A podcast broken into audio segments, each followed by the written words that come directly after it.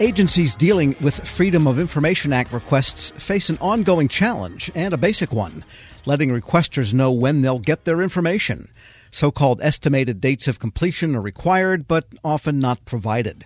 During its recent annual meeting, the Office of Government Information Services, part of the Justice Department, brought together FOIA managers who are good at this to share their agency's solutions. Federal News Network's intern Abigail Russ tuned into the discussion. She joins me now in studio. And Abigail, it's good to have you for the first time. Thank you for having me. Let's begin with the Office of Government Information Services, again part of Justice. What role did they have in leading the discussion? What do they do here? Yeah, so OGIS actually oversees the FOIA Advisory Committee, and Congress has charged the agency with reviewing the FOIA policies and agency's compliance when fulfilling requests. So the committee just finished their two year term and submitted some recommendations to Congress to improve the FOIA process, and all of that was um, happened to coincide with OGIS's annual meeting, which is where this discussion was held. And what were some of the big takeaway recommendations from that discussion? One of the main themes was the importance of constant communication communication between public information officers and records requesters. And Tom, I've even filed FOIA requests, and it's really easy to feel forgotten about when you don't hear about your request or you don't even know if you're going to get a reply. And, and let me just ask you this when you send in that request, do you at least get acknowledgement that it has come to the agency? It really depends on the agency. Agencies are supposed to reply within 20 days that you know that they've received it and hopefully provide this estimated date of completion. But oftentimes you have to send push emails to make sure that they're being heard from. So it's not like Amazon where you get an email in 13 milliseconds. We have your order. No, not in my experience. All right. So at FEMA, Gregory Bridges, who's the chief of the disclosure branch, says that proactive communication really begins with providing requesters that estimated date of completion. One of the things we do at our agency is explain to requesters why searching for all of the emails with the word hurricane during hurricane season might produce more records than you're actually looking for. You know, so having an estimate on the volume and the work it'll take, as much of that information that you can have as possible before you discuss this with the requester will be very helpful. You don't have to have all of it, but you just have to be able to lay out your timeline. There's nothing wrong with telling a requester, we think it's going to be ready by this date. If we don't think we can meet that date, we'll definitely reach out, but you have to reach out. If you're saying the 25th, by the 20th or the 24th, you should have an idea of if you can meet the 25th. And if you know you can't, let the requester know before the 25th. That shows proactivity. That shows your request is on the forefront. And that is really the main gripe of a lot of requesters. They don't want to be forgot about. Even if they don't like the date being extended, at least they know that you're actively working on it. And even if you have to extend it then, that could be another opportunity to narrow the scope. So even if it will be months, then at least tell people it's going to be months. And that was Gregory Bridges, FEMA's chief of the disclosure branch of records management. And Abigail, how can setting an estimated date of completion help the person in the agency who's fulfilling that request? So, agencies have found it very useful to set those estimated dates of completion to chart their work and to help themselves set a future timeline. So, for example, setting the EDC will help officers break down what will increase the time when processing these requests and using the EDCs to gauge their output. Here's more from Gregory Bridges. If you put all of your requests on an EDC, that can also help you factor in how long it'll take you to work on a particular request because you're considering your current workload. Another part of that line of communication is the conversation between the public information officers and agency leaders who hold the records? I think when it comes to senior leadership, it really is just understanding what that particular manager or leader cares about when it comes to the FOIA process. Do they care that they're in compliance?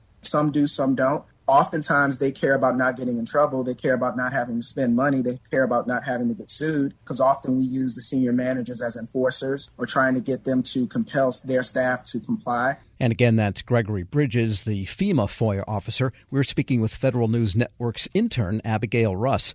And what about some of the other agencies you heard from during this seminar? Yeah, at USPS, the Public Information Officer Nancy Chavanis Battle said that her agency has started a staff training program to strengthen communication and connect public information officers with leaders in the agency who hold the records. All right, so who is it that specifically then sets the estimated date of completion? Because the FOIA officer has to rely on the record owner to give it up.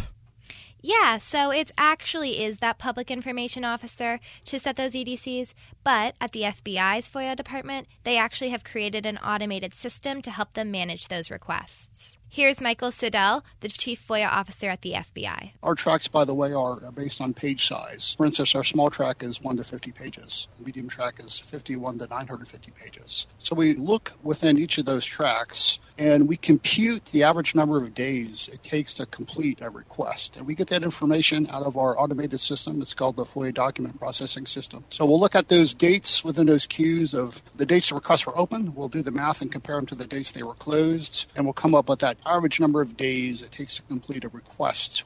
And again, that's Michael Seidel, the chief FOIA officer at the FBI. Abigail, have agencies found any success in scaling down the size of requests when people maybe make huge requests and kind of dip that big net in the pond when all they want really is a minnow? Yes, absolutely. So the FBI actually has what they call negotiations teams, and during the meeting, they were called the best kept secret of the FBI.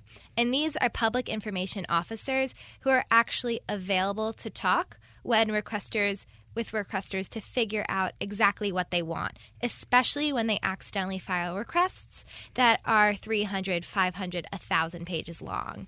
And so negotiation teams ask requesters if they're looking for a specific event, an interview, or a record on a specific date to stop processing those unwanted pages. And that will really speed up the whole FOIA requesting process. Also, providing an EDC can help requesters understand how long their request could take, and during negotiations can again narrow down the scope of the request. In other words, you can have 500 pages next year, or you can have 57 pages that really are relevant next month. Exactly. And those negotiations teams have already helped the FBI to eliminate more than 66 million unwanted pages that were originally requested. And while those negotiations are very important, it's also important to remember that if you are having that meeting, at the end, the public does have the legal right to those records. And so if they decide they want every page, then it's going to be a longer processing time, but they have the right to them. And what are some of the responses agencies have seen since they've been implementing these recommendations? Have they worked out in real life, I guess. Yeah. So FEMA started making these changes even before the pandemic. And, you know, during the pandemic, we saw backlogs rise. And they started making these changes in 2018. And since then, the agency has only been sued twice over FOIA records. The agency also looks at their appeals, and implementing those recommendations have also dropped appeals. So before the changes, there were between 1,200 and 1,700 appeals each year, and now there are only about 45. So, with those numbers, Bridges really emphasized that it's not that FEMA doesn't have as many people requesting as they did before, but instead it's the new procedures and establishing these estimated dates of completion that set expectations for requesters to help them understand the process so they don't need to file the appeals. Federal News Network's Abigail Russ, thanks so much. Yeah, thank you. Be sure to check out her story at federalnewsnetwork.com. Hello, I'm WIPA CEO Shane Canfield, and thank you for joining us on another episode of Lessons in Leadership. I'm honored to be joined by Angie Bailey, founder and CEO of Ananda Life. Angie has a remarkable career in public service, beginning as a GS2 clerk typist with the Social Security Administration. And over the next 40 years, Angie steadily worked her way up through the government, ultimately becoming the Chief Human Capital Officer at the Department of Homeland Security. It's been recognized with presidential rank awards by two administrations for leadership, innovation, dedication, and commitment to the country. Angie, thank you for joining us. Thank you, Shane. What a pleasure to be here. Angie, you've made quite a name for yourself as a leader in the federal workforce. Who was the first person you remember looking up to as a leader, and what about them inspired you? You know, I often think about this because, you know, sometimes we think of the people that we look up to the most as being somebody that throughout our career has you know been at the highest levels and all. But I, you know i've got to go back to honestly whenever i was 10 years old. And uh, i remember i really wanted to play little league baseball on a boys team. I was the only girl. And interestingly it was the women who would keep saying to me that no i couldn't play. And then one day whenever i was there to sign up yet again uh, there was this guy his name was delbert beiser and uh, I remember he had like red hair and he had wadded tobacco in his mouth and greasy overalls and everything. And he said, You know, I'll take her. I'll take her on my team. And, you know, just looking back on that, there's so many leadership lessons and things that I just really admire about him. And actually, I thought about throughout my entire career. He took a chance on somebody he didn't know. He um, put aside whatever conscious or unconscious biases that he might have had about having a girl on a team. He treated me the same, uh, whether you know if i wasn't performing i got benched just like the boys i got no special treatment and and and he was just really honest with me and he just included me in everything and so looking back on it uh, you know really it was delbert Beiser, our local mechanic in our little small village that was i think my inspiration for going on to i hope become the leader um, you know that that i wanted to be i'd say half of the guests on this podcast have had similar stories where they reach back to either childhood or young adulthood. And I and I think as leaders, it's really incumbent upon us to keep that in mind that that what we say and do at especially in the younger ages, really can have a lifelong impact. How would you describe your leadership style, and and how's that developed over time? I would say that the one word that describes my leadership style is that I care. Um, I guess that's more than one word, but I care. Uh, I, I've always cared about the mission. I've always cared about the people. I've always cared, you know, about making sure that that they had what they needed or that they were developing the way, uh, you know, that they aspired to develop. And I tried to take this approach of not treating people the way I wanted to be treated, but instead treat people the way they wanted they want to be treated. And I think that that really kind of developed over my career. You know, I started out just like most leaders do where it's very results driven it's all about the bottom line you need to make sure that you get everything accomplished because you know that's what everybody's looking for the goals the metrics etc but i think as you mature and you go along you start to to your point you draw back on those early childhood days or early adult young you know whenever you're a young adult and you say you know i think that there's a little bit more to this than just the bottom line.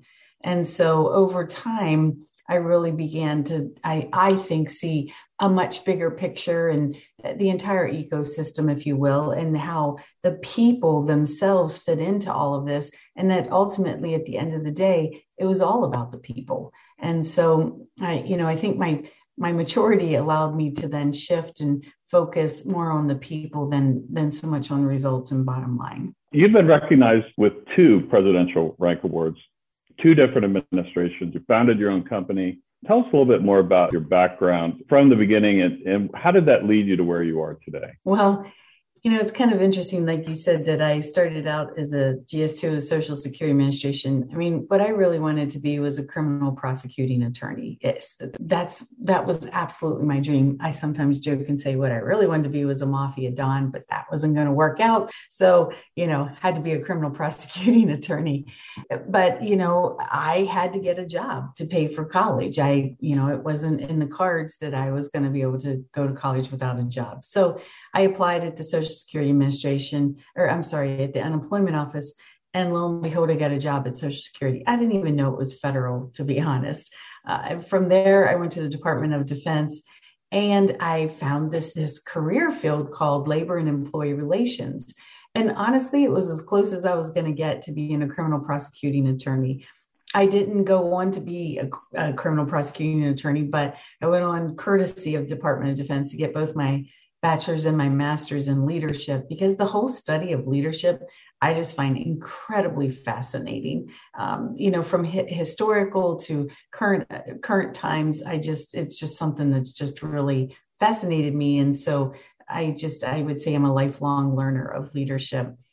And then I would say some of the other things that got me maybe where I am today is I never really said no to anything. If people asked me to take on a new challenge, even if I wasn't sure I was going to be successful at it, I would say, you know what, not sure this is going to work out, but more than happy to give it a try. And it always worked out.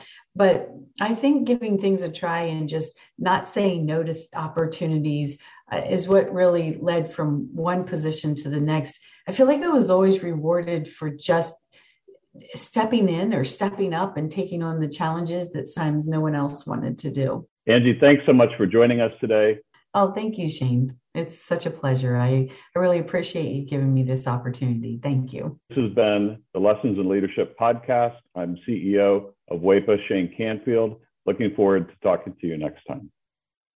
When you think about something that brings out the best in us, it usually involves helping someone else.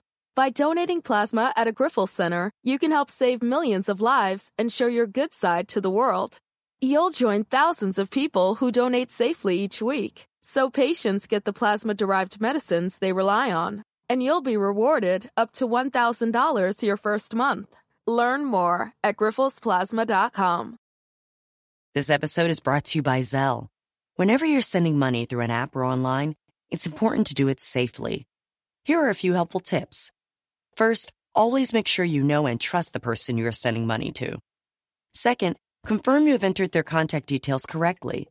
And finally, if you don't trust the person or your recipient is rushing you to send money right away, think twice before sending money through an app or online.